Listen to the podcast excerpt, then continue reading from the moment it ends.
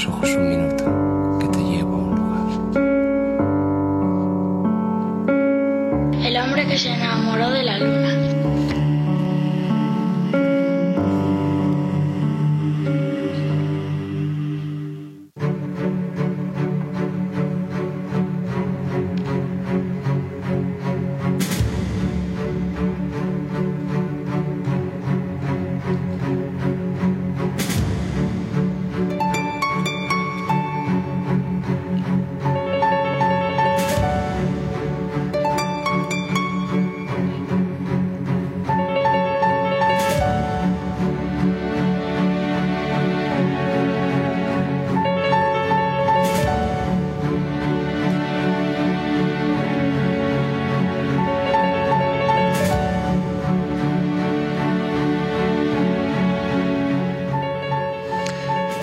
Este mundo actual de aparente superficialidad comunicativa, porque se entiende que solo en aguas someras se puede ser dinámico, fresco, rápido e impactante, mi recomendación se mantiene. Atrévanse a ser profundos, a rebasar límites, a ser contraculturales y sigan quedándose con las especies abisales de ojos grandes que no se cierran y de movimientos sagaces. Así es la Pitipedia Cousteau no hacía documentales sobre algas o moluscos. La longevidad de las especies marinas aumenta con la profundidad a la que viven.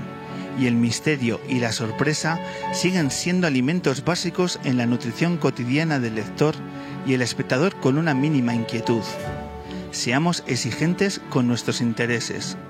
Pity ya se encarga de serlo a diario rizando sus rizos.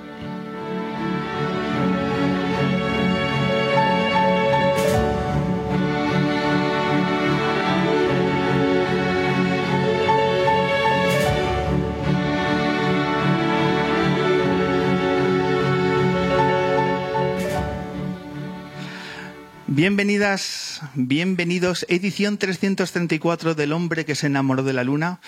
Ya lo sabéis, para los que nos habéis escuchado las últimas ediciones, estamos grabando una nueva luna desde Headbanger, la tienda de guitarras más maravillosa posiblemente del planeta y seguro también de Malasaña. Un lugar realmente especial donde hacemos hora y media de radio que intentamos estar a la altura de este espacio. Hoy vamos a tener un cartel muy especial, hoy vamos a tener una voz muy familiar, muy cercana. Hoy vamos a tener las canciones de Marilia cerrando la edición lunera. Además, en la parte central os vamos a dar a conocer un libro, un tratado de divulgación de baloncesto y de cultura general como es la Pitipedia. Hoy hablaremos con su autor, con Piti Hurtado. Y para arrancar la luna, dos clásicos entre los clásicos dos personas que nos han visitado anteriormente la Luna y que siempre tenemos que encontrar un motivo para reencontrarnos. Y si no lo hay, lo forzamos. Para nosotros es un verdadero placer y por eso el primer aplauso de esta tarde es para ellos. Hoy nos reencontramos con Manuel Burque y Quique Peinado.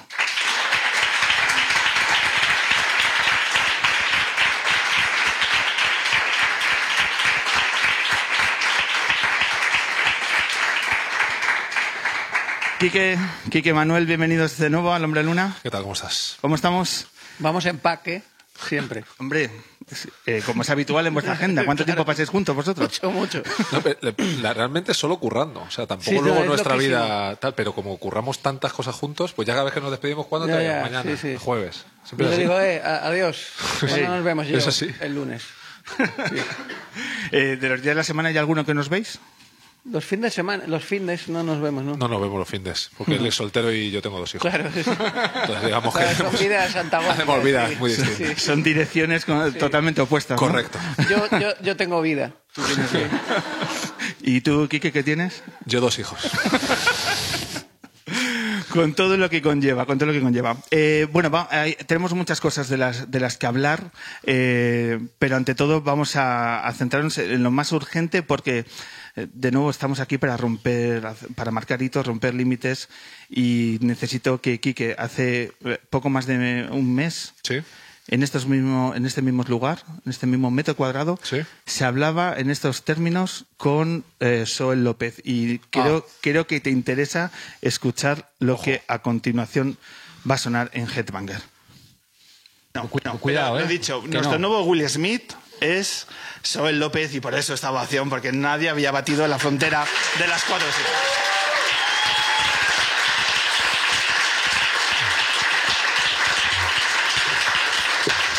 ¿Quién te le iba a decir que ibas a ser el, el nuevo Will Smith? invitado quién es? Eh, Quique Peinado, ¿no? y le dirás, eres de nuevo el Will Smith. Tú que... que fue Will Smith. Y hemos entrado en bucle, hemos entrado. Sí. Pues siempre hay motivos para invitar a Quique, pero yo creo que está muy liado. Es un hombre con una agenda muy, muy atropellada. No era buena. Es que eh, además eh, me pasó una cosa con Ser López, no lo conozco, ¿eh? Pero, y esto pasó hace un montón de años y es literalmente así. Entré en un bar eh, no sé por qué no llevaba el móvil y entré a llamar por teléfono a un bar. Entonces yo entré, esto os juro por Dios que es literal que pasó así, no me lo estoy inventando. Entré y había un concierto básico de Soel López en la tele. Y el camarero hace así. Y esto la radio no se va, pero la gente de aquí, o sea, mira la tele, me mira a mí, mira la tele, me mira a mí, te lo juro, ¿eh? Y me hace así un gesto como de, en plan, ¿eres tú? Y le digo, no, no, no, no, no, no soy yo. Y dice, ah. Y, otra vez me confundieron, eh, me pidieron una foto creyendo que yo era Sober López. En el José Alfredo. Recomiendo no ir a José Alfredo nunca. Pero me ha pasado dos veces con, con este señor, que es admirable y ya no es Will Smith, ya soy Claro, en la, tercera ocasión te van, a, te van a decir que cuando coincidan, van a decir, tú eres Will Smith. Correcto. correcto. Correcto. Bueno, vamos a dar un aplauso porque de, de nuevo recupera su trono. Gracias. Es el invitado ilustre que más veces ha pasado por el Hombre Luna.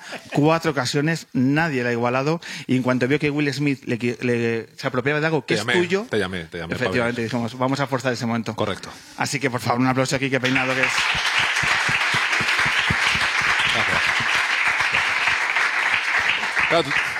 Gracias, Pablo.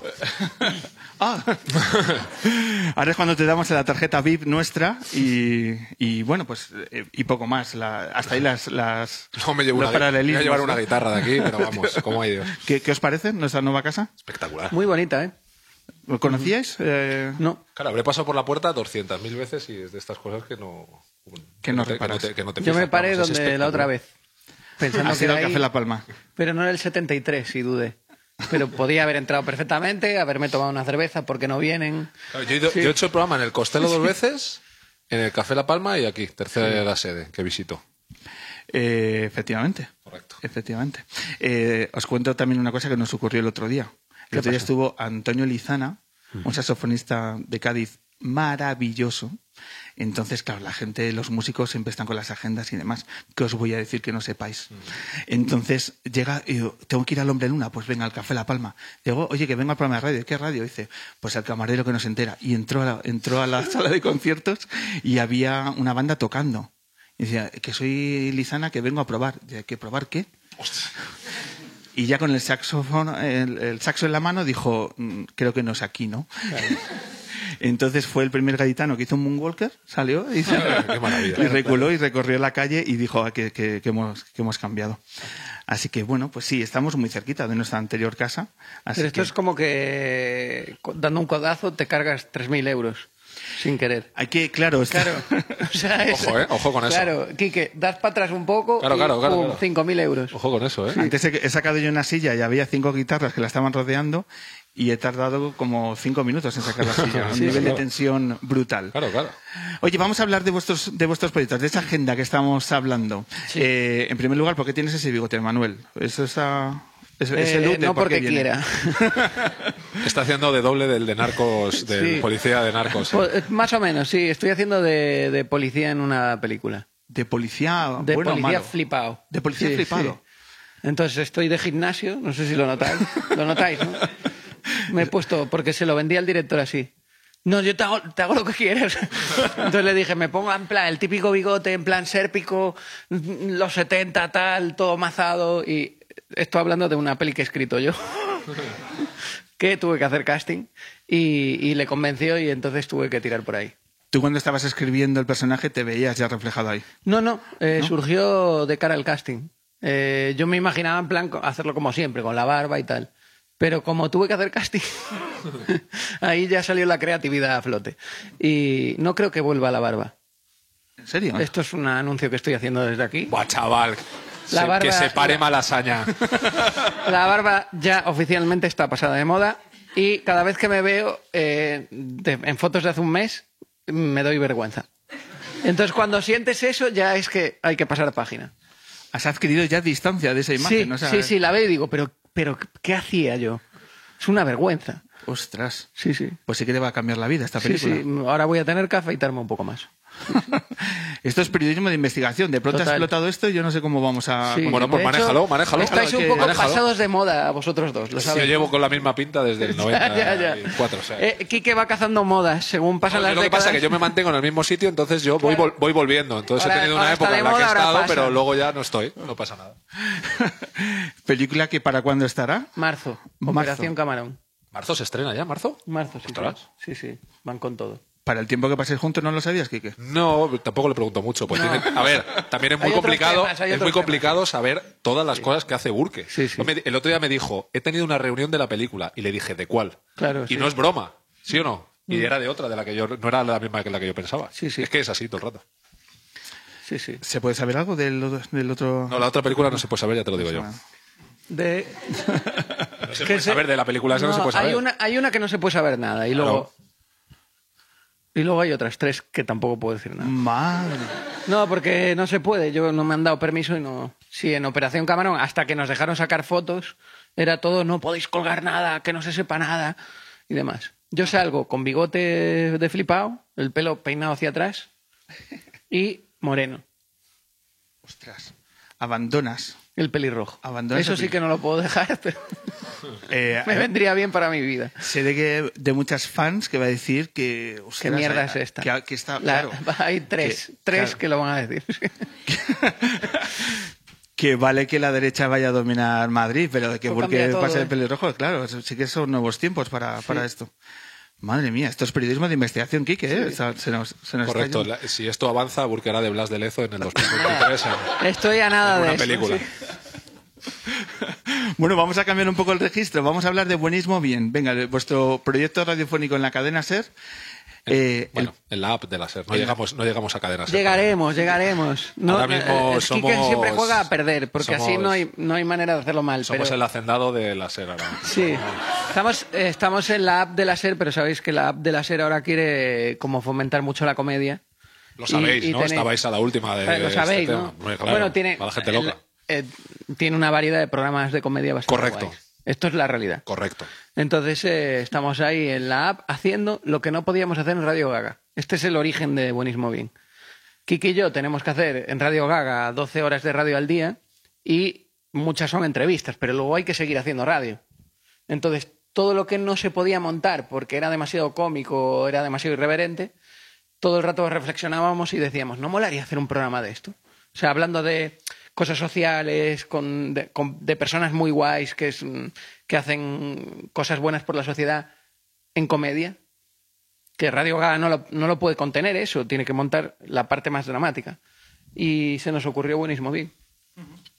Y buenismo bien, si tuviésemos que definir el concepto de buenismo en esta tarde primaveral madrileña, ¿a dónde ha derivado el significado de buenismo justamente en una tarde como la de hoy?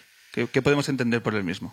A ver, el, el buenismo, tal y, eh, primero, el buenismo es cuando a la derecha le jode que la gente se preocupe por los demás.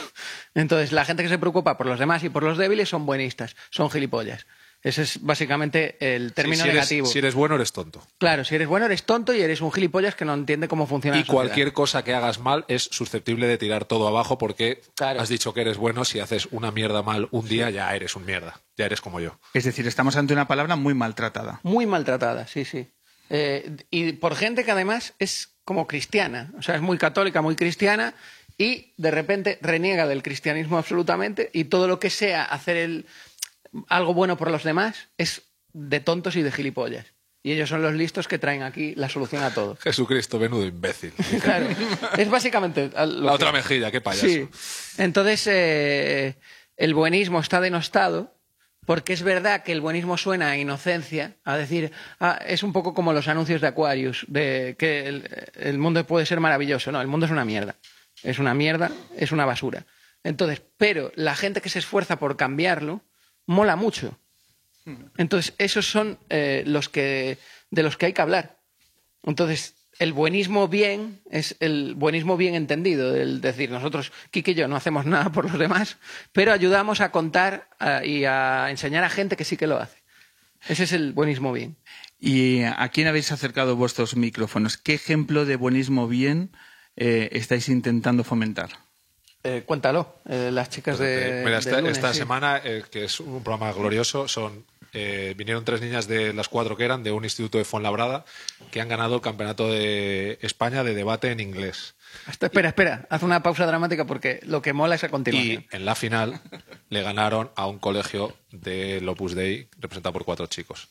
Entonces, hay un momento Colegio muy- público ellas, ¿eh? Sí, ellas público de Fuenlabrada y ellos del Retamar. Y, y hay un momento muy gracioso. Yo os, eh, os invito a ver la entrevista, Sí. sobre todo para darnos un clic, porque somos muy bien, muy bien, a costa de que la SER diga que no se escucha bien. Y, y hay un momento que digo, bueno, pero le pregunto algo así, digo, bueno, pero ¿cómo fue que, que les ganaste a estos chicos del Opus? Y una niña de 16 años, 16, Increíble, tendrán, increíble. con cara de muy buena y hablando muy bajito, dice, bueno, Dios no estuvo de su lado.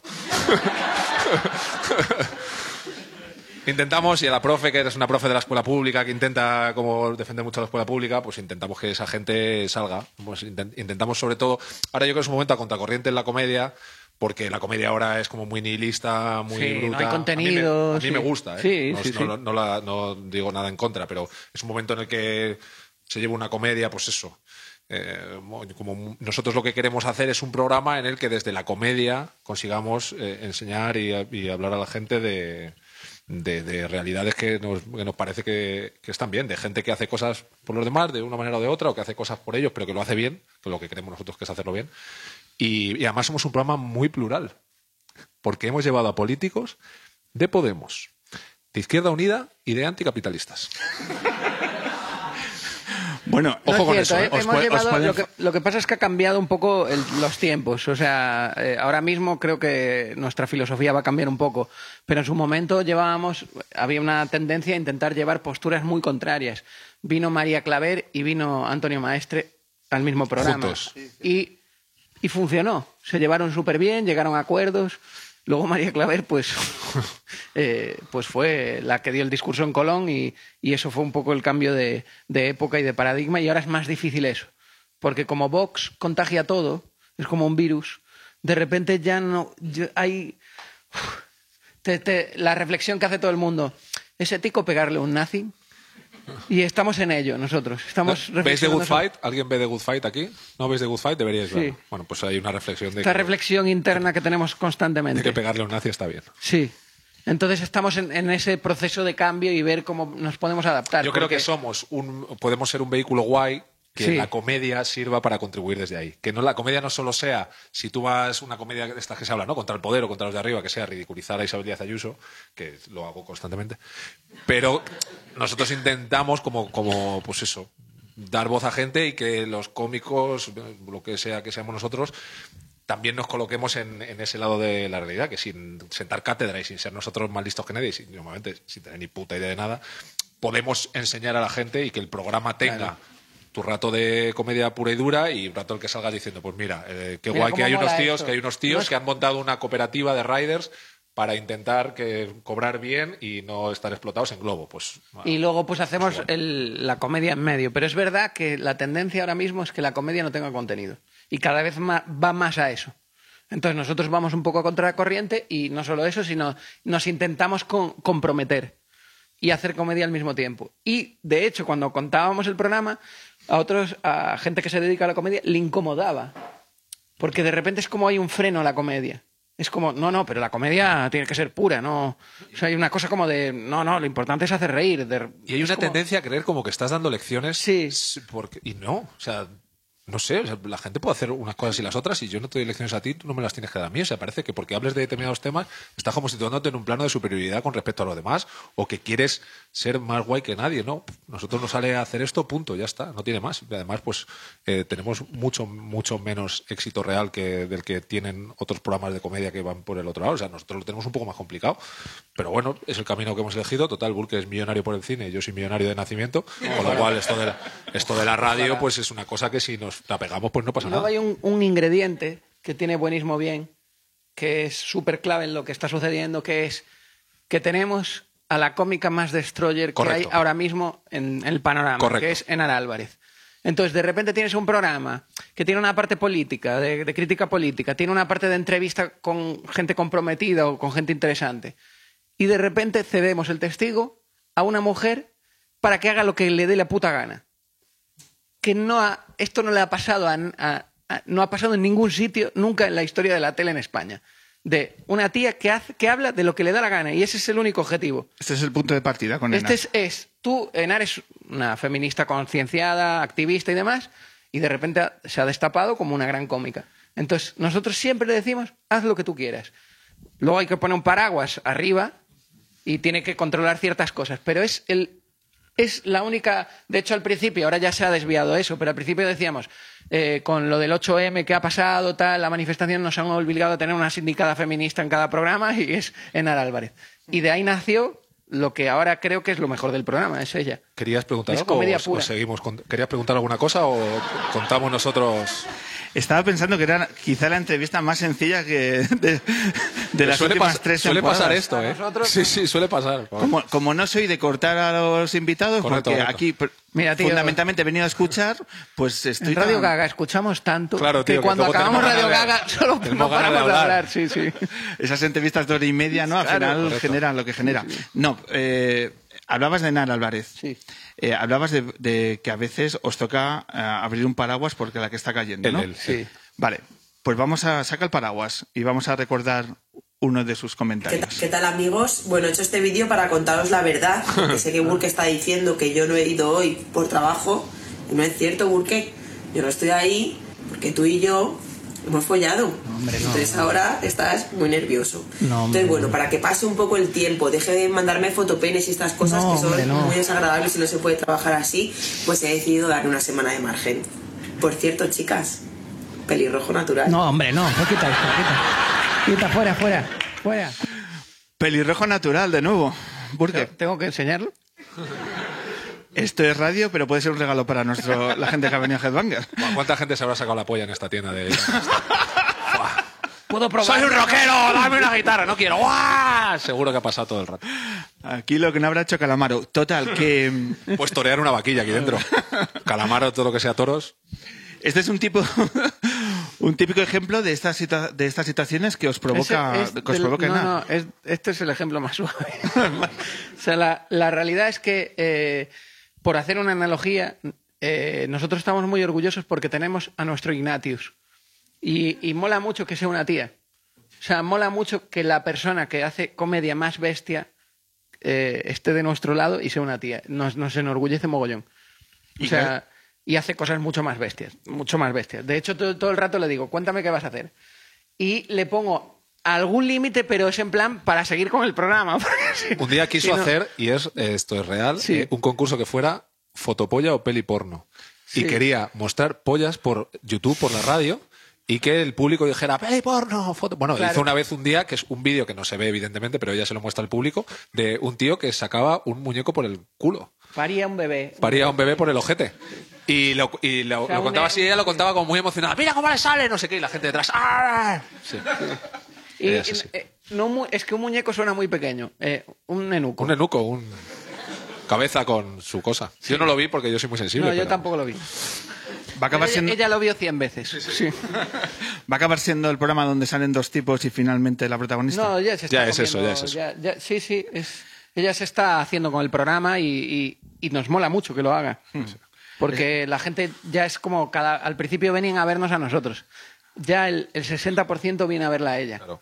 Esto Ya. es muy guay, la verdad. Ya en YouTube se pasa el vídeo hasta el Claro, momento. eso ya lo ¿no? dicen. Correcto. Ya te lo dicen. Eh, además, gracias a ella, Kike, has conseguido otro hito y es que Herman Terz eh, se ha enfadado contigo. Bueno, yo creo que no era la primera vez que se enfadaba conmigo el bueno de Germán. No te sabría decir porque se ha enfadado conmigo tanta gente que tampoco los tengo muy catalogados de tal, pero bueno, Germán, pues se- se- a mí lo que me fastidia de eso, tío, es que estaban ahí. O sea, tuvimos una movida. No tenía nada. Tuvimos una movida. Eh, Enar mantiene la teoría de que Santiago Bascal está bueno. Entonces, eh, llegó eh, Yolanda, ¿cómo se apellida? Yolanda Díez, eh, diputada de la Nación, de Unidas Podemos, qué casualidad. Y, y estaba allí en el programa, entonces le preguntó si estaba bueno. Y ella No, dijo no, algo no, así. ella perdón, dijo. dijo- Perdón. Le preguntó si había estado cerca de Abascal y si tenía pinta de hacer chichicobras. Chichicobras. Este es el. La la chichicobra es un concepto que maneja ella, Sí. que es un tío que baja a, como en dirección a comerte el coño, pero se queda aquí y vuelve a subir y Como no de, hace la... Mira, he hecho el esfuerzo. Como de.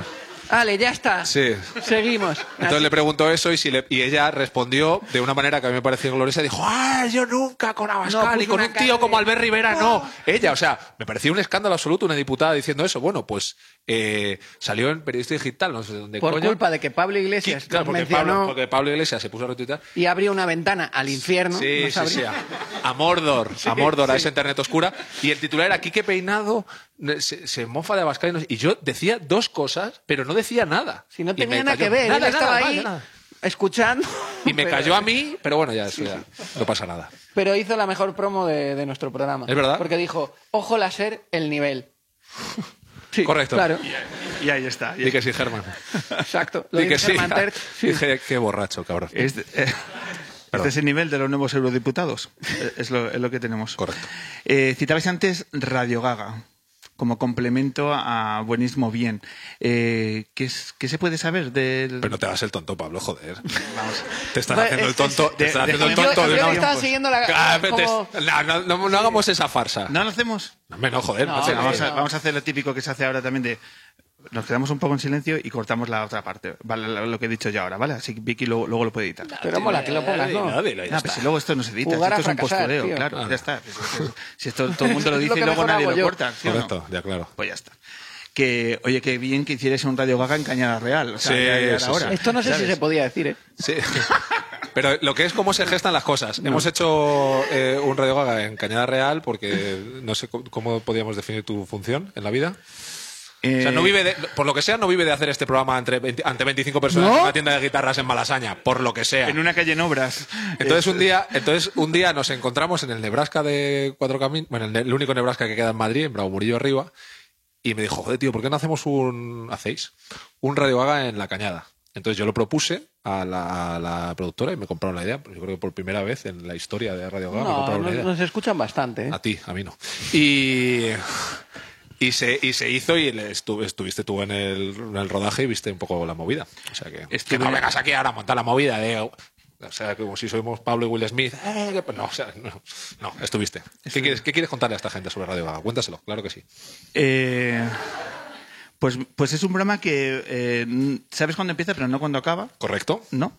Es un programa que fundamentalmente se espera, ¿no? Un poco Sí. lección de la televisión. ¿Qué es, te- qué es la televisión? Esperar, ¿Correcto? ¿vale? Es adaptarte a las circunstancias porque igual que, bueno, tú ayuda lo que puedas, acabas haciendo de extra como vecino de Cañada Real en una barbacoa a las 3 de la tarde ¿Es con verdad? 35 Correcto. grados. Muy bien. Un sitio precioso de la Cañada Real, de los sitios más de, lo- bonitos. de los más bonitos, de los más rematados, Sí, sí, muy bien. con menos tráfico y menos sombra también. Maravilla, todo, todo vender. ¿Cómo fue vuestra de- eh, vuestra experiencia de esos tres días en Cañada? Que luego fue todo muy rápido porque nos teníamos que ir a votar porque el día siguiente eran ¿Es las elecciones. Correcto, y luego vino Arma- Armagedón. Ahí fue. No, pero esa ese fue las generales. Esa fue la, Ah, fue el la el, menos casi final mala, feliz, sí. claro. Sí. Vamos a ver cómo acaba. Sí, sí. Pero ahí, ahí fue. Eh, pero vuestras sensaciones, por cierto, de tres días en la Cañada Real y que esto esté a diez minutos de aquí, ¿cómo lo veis? Es que... que es Hay un mogollón de gente que no tiene carnet de identidad. Claro. De verdad, es una cosa, eso a mí me dejó, o sea, mira que, joder, yo, yo me doy por enterado, ¿no? O sea, yo- la primera civilización que se ve desde ahí es más o menos mi barrio. Hay mogollón de peña que no tiene carnet de identidad. Peña con hijos que no tienen carnet de identidad. No sabe leer un montonazo de gente. No, es otra dimensión. Un montonazo es ir a otro país. Es- Es, es ir a otro país. Esa es la realidad. Y ir a otro país y entender que hay un montón de formas de pensar que parecen de hace 50 años que están asentadas a 10 minutos de Madrid. ¿no? Y que Madrid ha consentido una especie de Sí, sí. eh, gueto hiperapartado en el que, en el que No, no, claro, claro, es que- un montón de cosas dan igual, la gente construye casas sin, sin parece- catastro, la parece- gente, eso no tiene, es- gente, gente, mucha gente sin escolarizar, gente sin carnet de identidad, o sea, una, una cosa como de hemos decidido dejar aquello y pasar de eso como es un algo que, que le da igual, a nadie le importa y, y es, es marciano. Yo me acordé, macho, luego de una anécdota que me pasó en el hospital de en el hospital Infantil Honor ahí de Vallecas, que se me acercó un chaval con 15 años y me sacó varias monedas y me dijo, ¿me puedes decir qué moneda es la que tengo que meter aquí para sacar un café? Porque no sabía qué moneda era la de euro, la de 50 céntimos o la de 20, porque no conocía los números. Era un chaval de 15 o de 16 años y, me y luego pensándolo me imaginé, digo, pues sería un chaval de estos de, de Cañada. O sea, es un mundo que no sé si, seguro que sí, porque nuestra directora es muy buena y la gente que trabaja muy buena, sí hemos sabido mostrar lo que hay, pero hostia puta, tío, es es súper difícil de pensar en el, en el, en el pensamiento de eh, existe, eh, dejamos a gente a un lado lo que pasa en Cañada. O sea, es dejar a la gente a un lado a un límite. Y aún así podría estar más dejada a un lado, que esto es una cosa que hemos visto, con- eh, hemos grabado Radio Gaga con toda la amenaza de Vox. Casi todos los programas tenían que ver con qué estaba amenazando Vox. Sí, sí. Casi todos los que hemos hecho. En la cañada está- es horrible, es ir a otra época, a otro país, y aún así tenían la renta básica.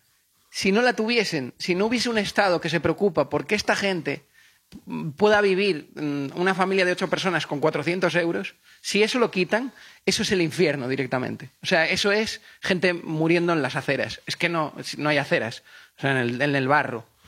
O sea, si de repente esto se invierte, es, esto puede ser el, el- el- el apocalipsis, de verdad. Esto ¿eh? es un poco la comedia que hacemos nosotros. Sí, esto es buenismo O sea, bien, estamos, esto es buenismo estamos bien. intentando hacer. No, pero es verdad, ¿eh? ¿Cuántos vivían de la renta? Hombre, del Remy Puede, vive- puede haber ahí miles de personas. Claro, De es la- que, pero si la- quitan eso, ¿qué, qué sucede? Es que es, colapsa. Pues mira, eso, eso no va a suceder, por lo menos a día de hoy, pero hay algo que no sabéis de cómo acabó esa grabación. Y es que justamente como un mes después, yo creo que 15 días después de la grabación, aquel servicio que yo tanto os he hablado, ¿vale? Y que allí fueron mujeres que eran atendidas y hablasteis con un compañero educador. Servicio es el. El servicio desde los servicios sociales de, Sí, sí, sí. de Villa de Vallecas, por unas razones que no vienen al caso, eh, ha acabado. ¿Qué? Ha acabado, día de 1 de junio, ha acabado.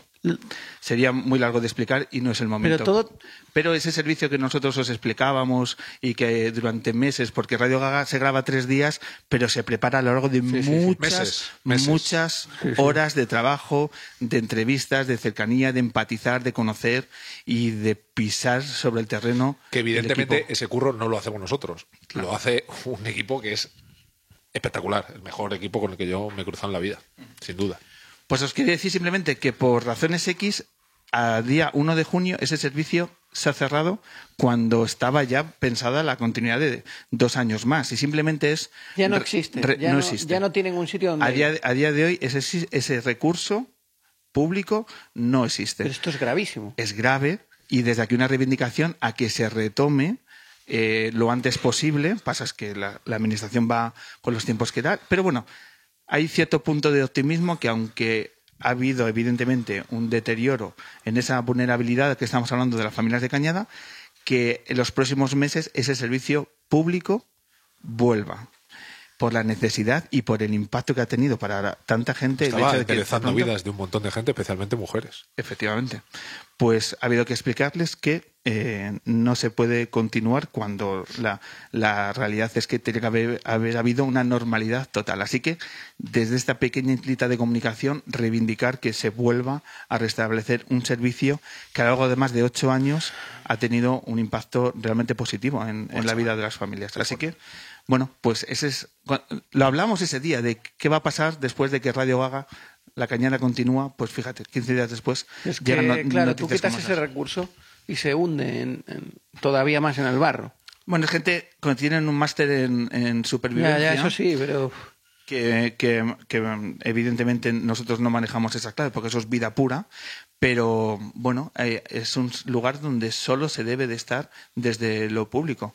Y bueno, pues simplemente que a ver si eh, dentro de unas ediciones decimos, pues aquello que dijimos con Manuel y con Quique, pues se ha vuelto a tener ese servicio que yo no soy objetivo. Ahora te lo arregla Villacís, que te lo deja eso. Eso Te lo deja nuevo. Mira, te voy a hacer una reflexión sobre eh, la cañada real y conectado con buenismo. ¿Te parece bien? me parece necesario. Vale, eh, nosotros en Buenismo tuvimos una polémica porque el primer programa de la temporada quisimos invitar a las actrices nominadas a Revelación, ¿vale? Que era eh, una actriz gitana, una chica con síndrome de Down, una chica que va a cumplir 50 años. Era muy guay para, para abrir. Y solo pudieron venir la ganadora y la actriz eh, gitana. Entonces estuvimos con la ganadora, increíble, mil aplausos, discurso feminista, increíble. Todo era mm, ¿verdad? Tratada súper bien, porque claro, el feminismo eh, en nuestro programa está muy bien recibido, el público bien, está a favor, era lo más. Entonces le preguntamos a la actriz gitana eh, qué hubiese dicho si hubiese ganado, porque habíamos hablado de la otra reivindicación. Y ella, en un giro inesperado, dijo que se lo hubiese agradecido a su marido que le dejó hacer la peli. Entonces empezó a explicar, mi contexto es muy difícil y eh, eh, que mi marido eh, me dejase fue vital para que yo pudiese hacer la peli. Hacer una peli- Porque yo vengo de donde vengo, Hacer una peli en la que ella hace lesbiana. hace de lesbiana. Entonces, claro, nos quedamos, fue muy impactante la declaración. Y eh, nosotros pedimos un aplauso a ella para no dejarla tirada, porque había hecho una declaración eh, muy valiente. Entonces le pedimos un aplauso y el público la aplaudió. ¿Vale? Entonces, esto generó un linchamiento en redes espectacular, porque decían que habíamos aplaudido eh, al marido por haberla dejado hacer una peli, que estábamos aplaudiendo el machismo de los gitanos. Eso fue la conclusión, ¿no? Esto fue increíble, ¿vale? Ya, ya. Entonces nosotros decíamos, pero joder, hay que entender de dónde viene la gente. ¿De dónde viene para entender eh, qué se le puede exigir? Tú no le puedes exigir lo mismo a todo el mundo, porque si no está siendo. O sea, la gente no nace igual. Entonces, justo en este Quiero- Radio Gaga. Déjame que haga un, un inciso. Eh, nos pedían que nosotros debíamos haberle dicho, pero coño, tu marido es un machista, joder, eh, tronca. Que le echásemos un poquito una- de vida. que la reprimiésemos, Dos o sea. hombres blancos, heterosexuales, eh, privilegiados, Sí. decirle a una gitana, oye, eh, bueno, eso. Sí, Soto, que- Soto Ibar, Soto Ibar decía que deberíamos haberle dicho, esto está muy mal. A una actriz que viene voluntariamente a contarnos esto, que su Una actriz compañera que no ha sido una actriz aplaudida. que no es ni actriz, que Ni es una tía que- sí, que- que ha hecho a ver una si sigue trabajando de esto. Carmen Entonces, que la, que la hubiésemos dejado caer al precipicio. Eso es lo que querían. O sea, ¿por qué? Porque está la doble moral de que en el fondo ellos lo que quieren es ser racistas contra los gitanos. Entonces utilizan esta excusa para poder serlo. Entonces, llegamos a Radio Gaga. Yo al principio de Radio Gaga recuerdo que la directora me echaba la bronca a veces porque era prejuicioso con ciertos comportamientos machistas. Al principio venía un personaje y yo todo el rato si era machista me ponía como que no puedo, es que no puedo, tal, es que es que no puede ser, esto hay que quitarlo, ¿sabes? Como todo el rato. Y llegamos cuarta temporada a La Cañada y vivimos, creo que el momento más machista de la historia de Radio Gaga. Fue increíble.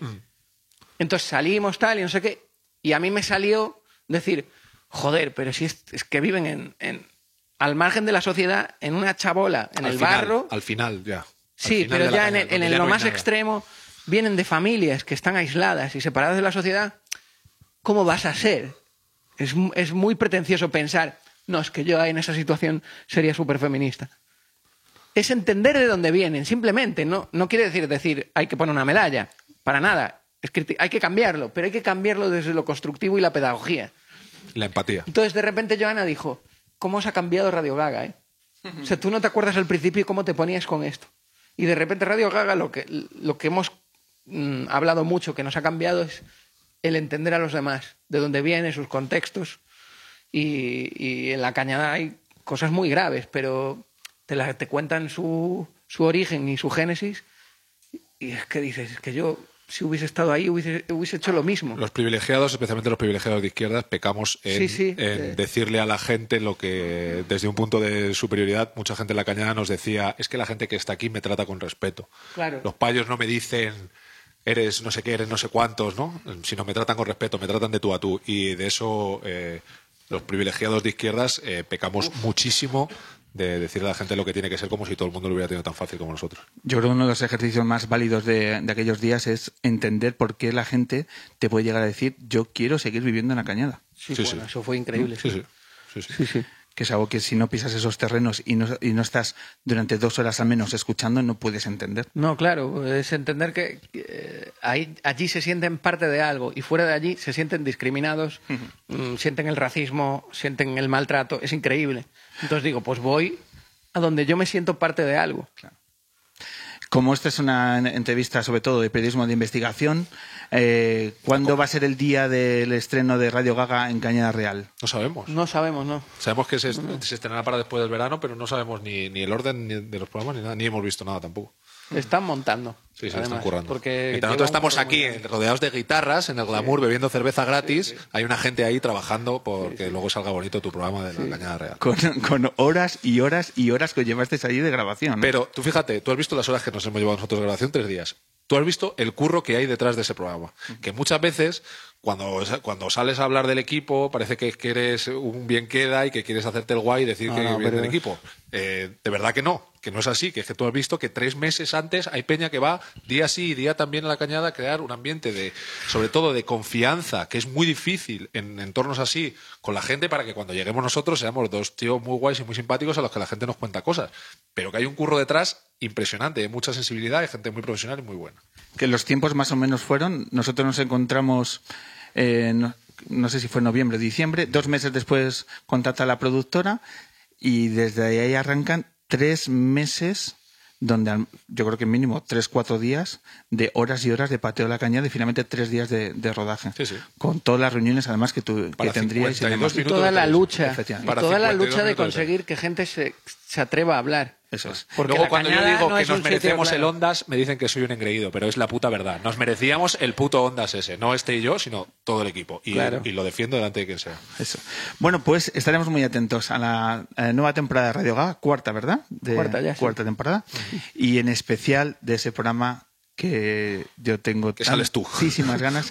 que sales tú. Y salgo yo y dirán, oye, pues el hombre luna vive en Cañada Real. Pues es que sí, ya que el fin de semana bebía la Cañada Correcto. Real. Con- además con eh, muy orgulloso de, de lo mismo. Estamos hablando de buenismo bien, de, de Radio Gaga. Eh, si hablamos de un deporte que es buenista, yo creo que es el baloncesto.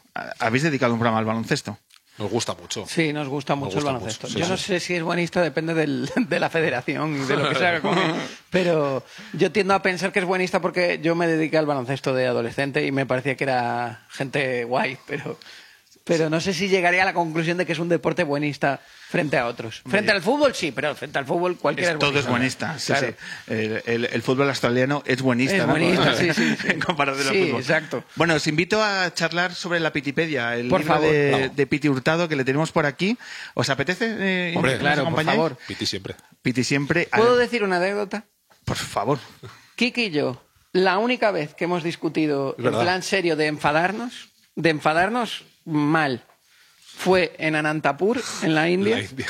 en la- de una de las zonas más pobres de la India, sobre si LeBron, era- eh, LeBron James era tan bueno o no. O sea, y a gritos, ¿eh? Sí, sí, sí. sí. Después de haber vivido mil movidas, mil temas polémicos, no, fue a gritos sobre LeBron James. Sí, sí, sí, sí. Lebron bien, Lebron mal. El Lebron mal, yo Lebron bien. Sí. Ok. ¿Y cómo se retoma una, una amistad después de una afrenta así? Bueno, eh, fue eh, salir de, de donde estábamos, ver el entorno y decir, joder, qué idiotas somos. Bueno, pues os invito a hablar de LeBron James y de muchas cosas más con Piti Hurtado, que vamos a poner una canción para invitar a que Piti se venga con nosotros y charlamos sobre la, la Pitipedia. ¿Os Guay. parece? Vamos. Sí, sí. Venga.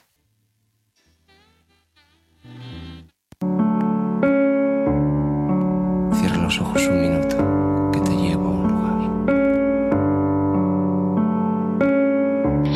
que se enamoró de la luna.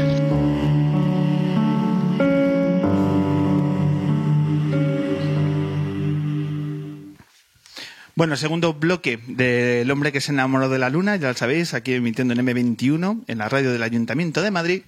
Y ¿Esto el- se sigue llamando Radio Carmena o ya no?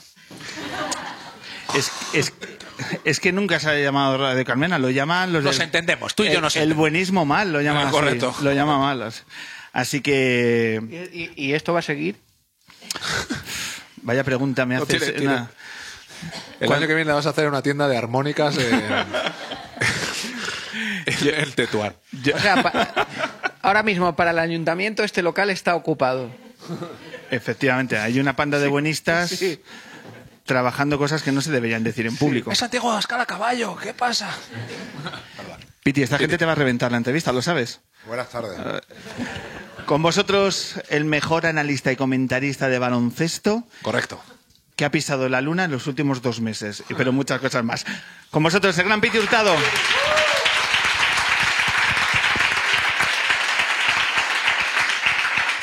Muchas gracias.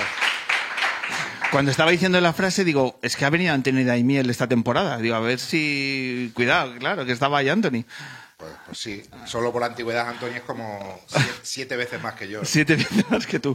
Pero Anthony no ha escrito un libro como la Pitipedia. Eso también habrá que decirlo. Bueno, ha escrito El sueño de mi desvelo, que creo que vendió más. Eh, pero el libro es diferente, Bueno, por ahora. Por ahora, Piti. por ahora. Porque va bien la cosa, ¿no?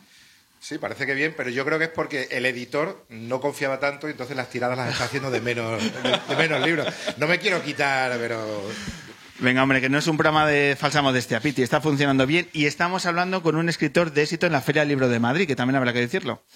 Sí, es que ahora voy a decir, tampoco soy escritor, ¿no? Pero el libro me mola mucho. El libro, la, la edición a mí me gusta mucho cómo ha quedado. eh, con Antonio Pacheco, mi compañero, con el, con el que he escrito el libro, hemos tenido muy buen entendimiento y también eh, las ilustraciones de la huerta han cogido muy bien la idea. Yo quería que fuera una pitipedia, una continuación de lo, que, de lo que yo hago en la tele, ¿no? Algo visual, algo que tuviera color, algo que tuviera música. eh, cada capítulo tiene su estrofita y estoy muy contento tocando el libro. Por eso cuando la gente me dice, ¿lo puedo pillar por alguna plataforma y tal?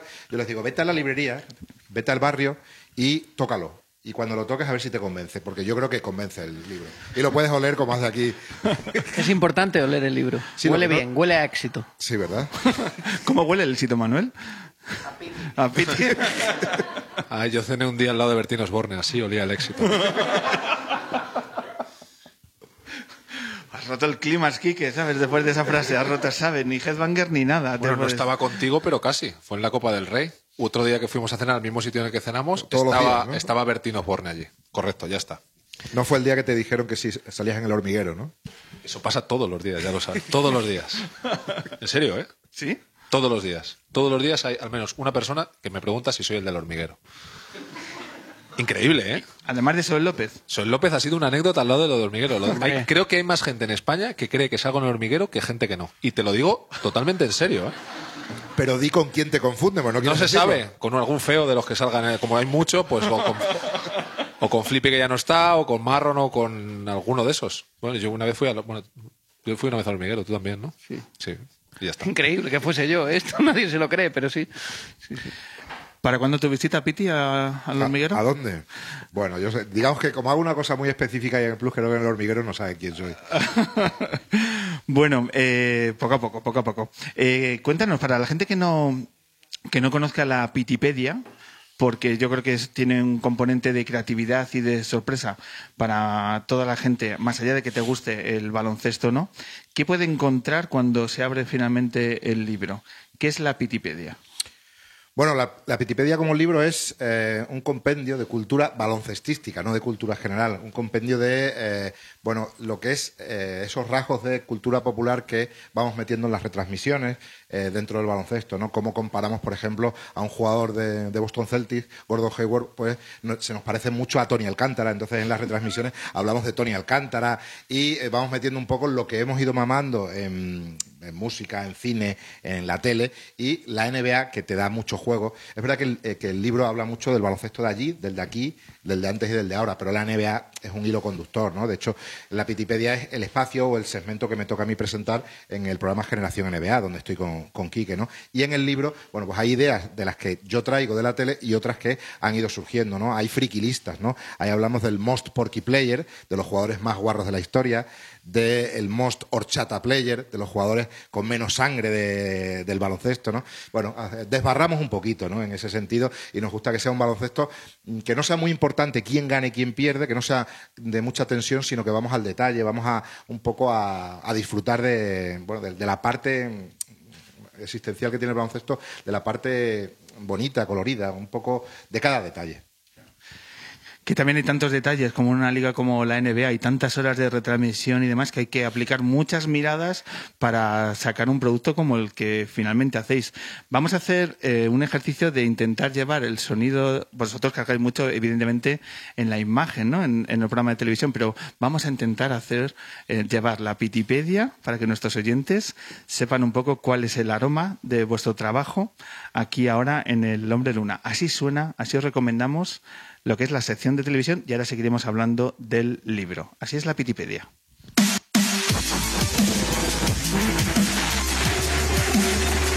Hay gente que dice que el deporte de la pesca y la defensa en baloncesto son dos facetas aburridas de la vida. Pero Piti, Tres segundos, tres segundos. Estáis vendiendo humo con la Pitipedia. Se va a ir fuera. ¿Cómo se consigue que Joel Embiid salga fuera y que esté mm, anulado? Consiguiéndole una cita con Rihanna. Si todos somos iguales ante la ley, ¿por qué esta persecución contra Ode Pachulia? Bogdanovic es el bidón. Kyrie Irving lleva la sirena de la defensa para mantenerlo fuera de la zona de exclusión. Es una historia verdadera, como la película de David Lynch. ¿no? Clay Thompson, uno de los jugadores que mejor tira desde las esquinas. Caña preparada. Siempre hay que estar con la caña preparada. En la vida y en el baloncesto. Eso es. Ya pues está bien la Pitipedia. Lo que nuestros oyentes tienen que saber es que Piti Hurtado, ante todo, es un entrenador de baloncesto. Sí, yo estoy como en una excedencia, en una impostura ahora en la tele, eh, haciendo, pues bueno, comentando partidos de madrugada, por la tarde también, de, de ACB y Euroliga, y haciendo el programa, ¿no? Pero yo eh, soy entrenador de baloncesto, entrenado en todas las categorías habidas y por haber, y en casi todos los continentes habidos y por haber. He entrenado en Japón, en Latinoamérica, en, en España también, distintos equipos, y, y me gusta mucho la cantera, me gusta mucho entrenar a los mini, a, a los niños pequeños y en los campus de verano, que, que mola mucho estar con ellos. ¿Has utilizado, cuando estabas en tu faceta de entrenador, las redes sociales, los, los vídeos para ya eh, comunicar y hacer esa, esa actitud tuya de divulgar el baloncesto de una forma diferente y de pronto un día te llama Movistar?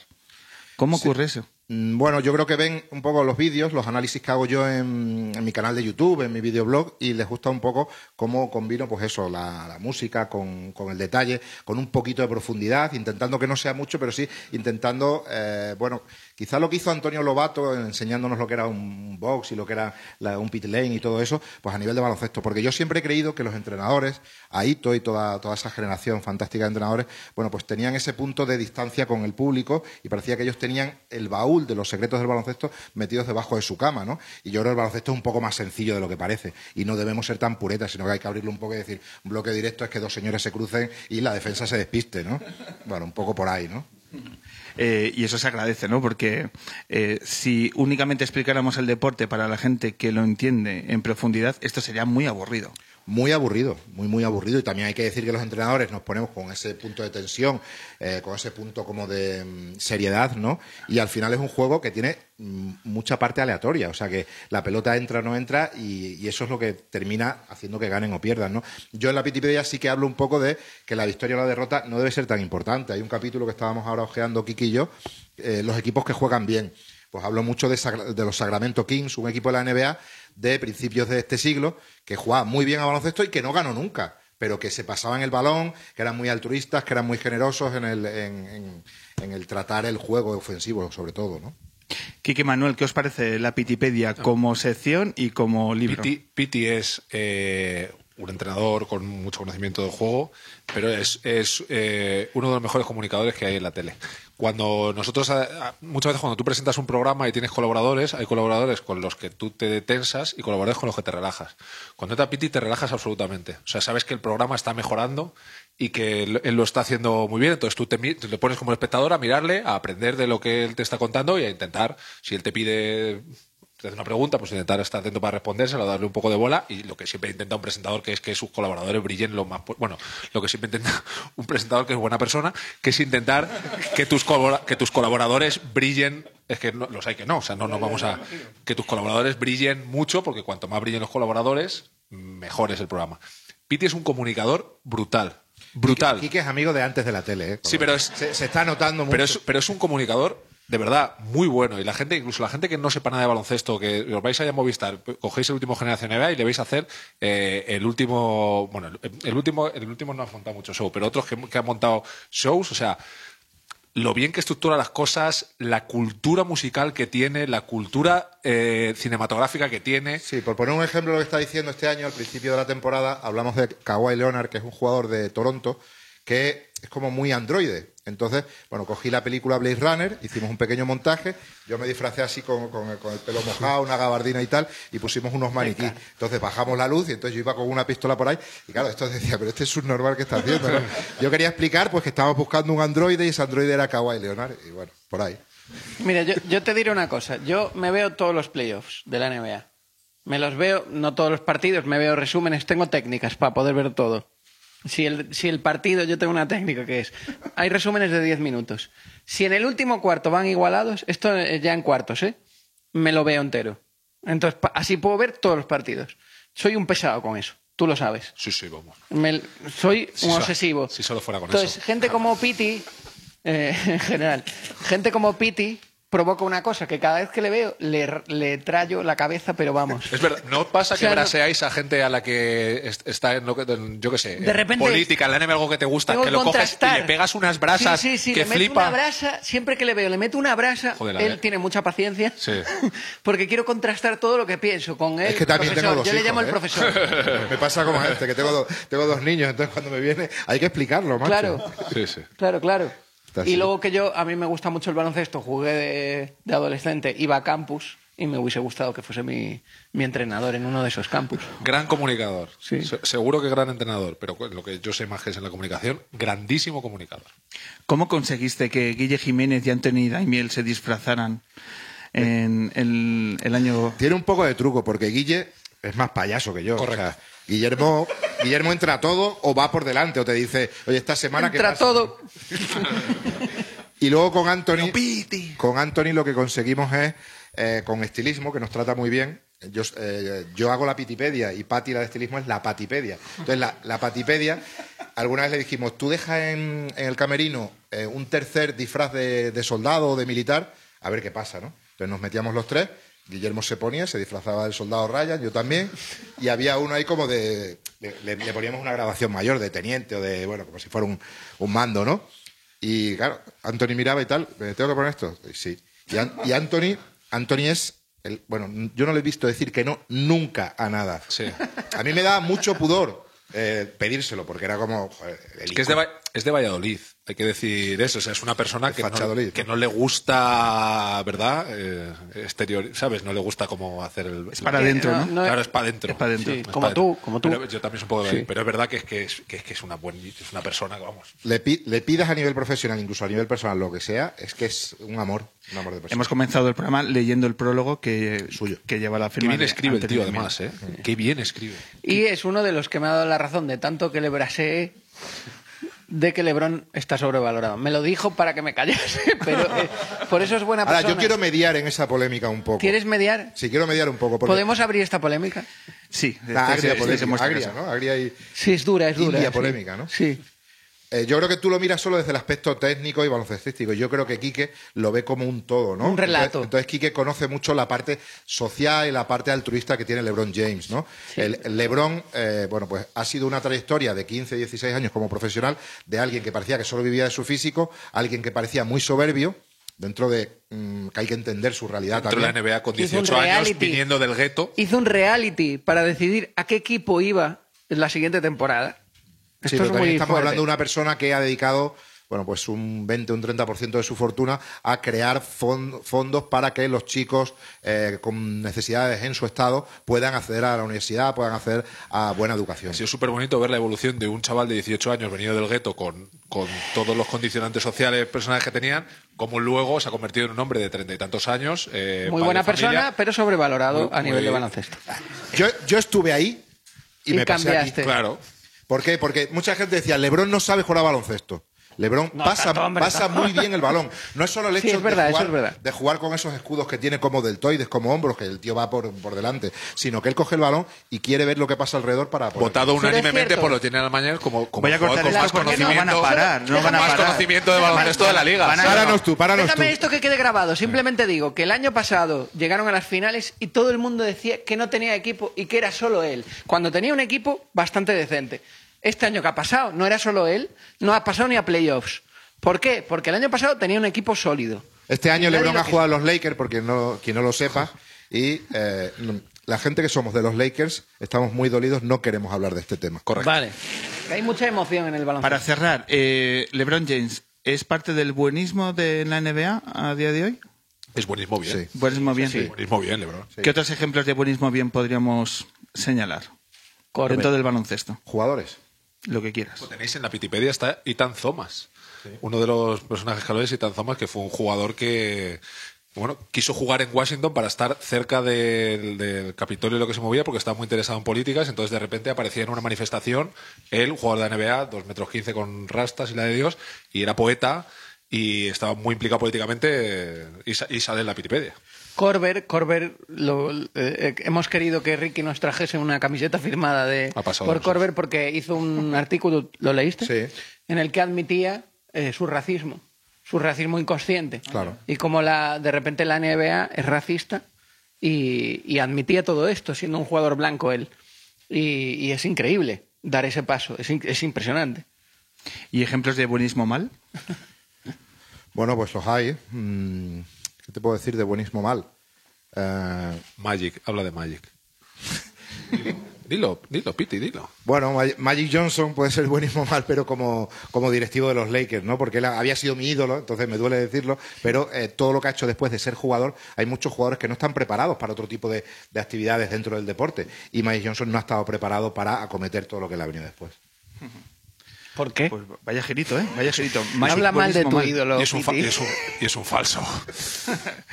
Eh, estamos eh, hablando a unas horas del el partido que puede ser decisivo de la temporada de la NBA. Esta noche, 3 de la, 3 de la madrugada, sexto partido de, de las finales Golden State-Toronto. Eh, necesito saber, ¿lo veis en directo? ¿Os levantáis? ¿Cómo lo vais a...? Yo lo voy a. Yo, sí, yo lo ¿Tú veo te levantas? Sí, sí, sí, sí. Las finales sí. ¿Mañana qué hora te levantas? No, yo ya no, ya no dormiré. O sea, Ya. ya, de tres ver la NBA y luego ya pues ya cogeré a un chiquillo y le intentaré sacar para el colegio. Yo tengo eh, una técnica depurada que es, eh, yo me veo el partido, eh, depende de la hora, eh, la NBA a las eh, 10 ya lo corta, corta todas las pausas y te lo deja como mm, comprimido.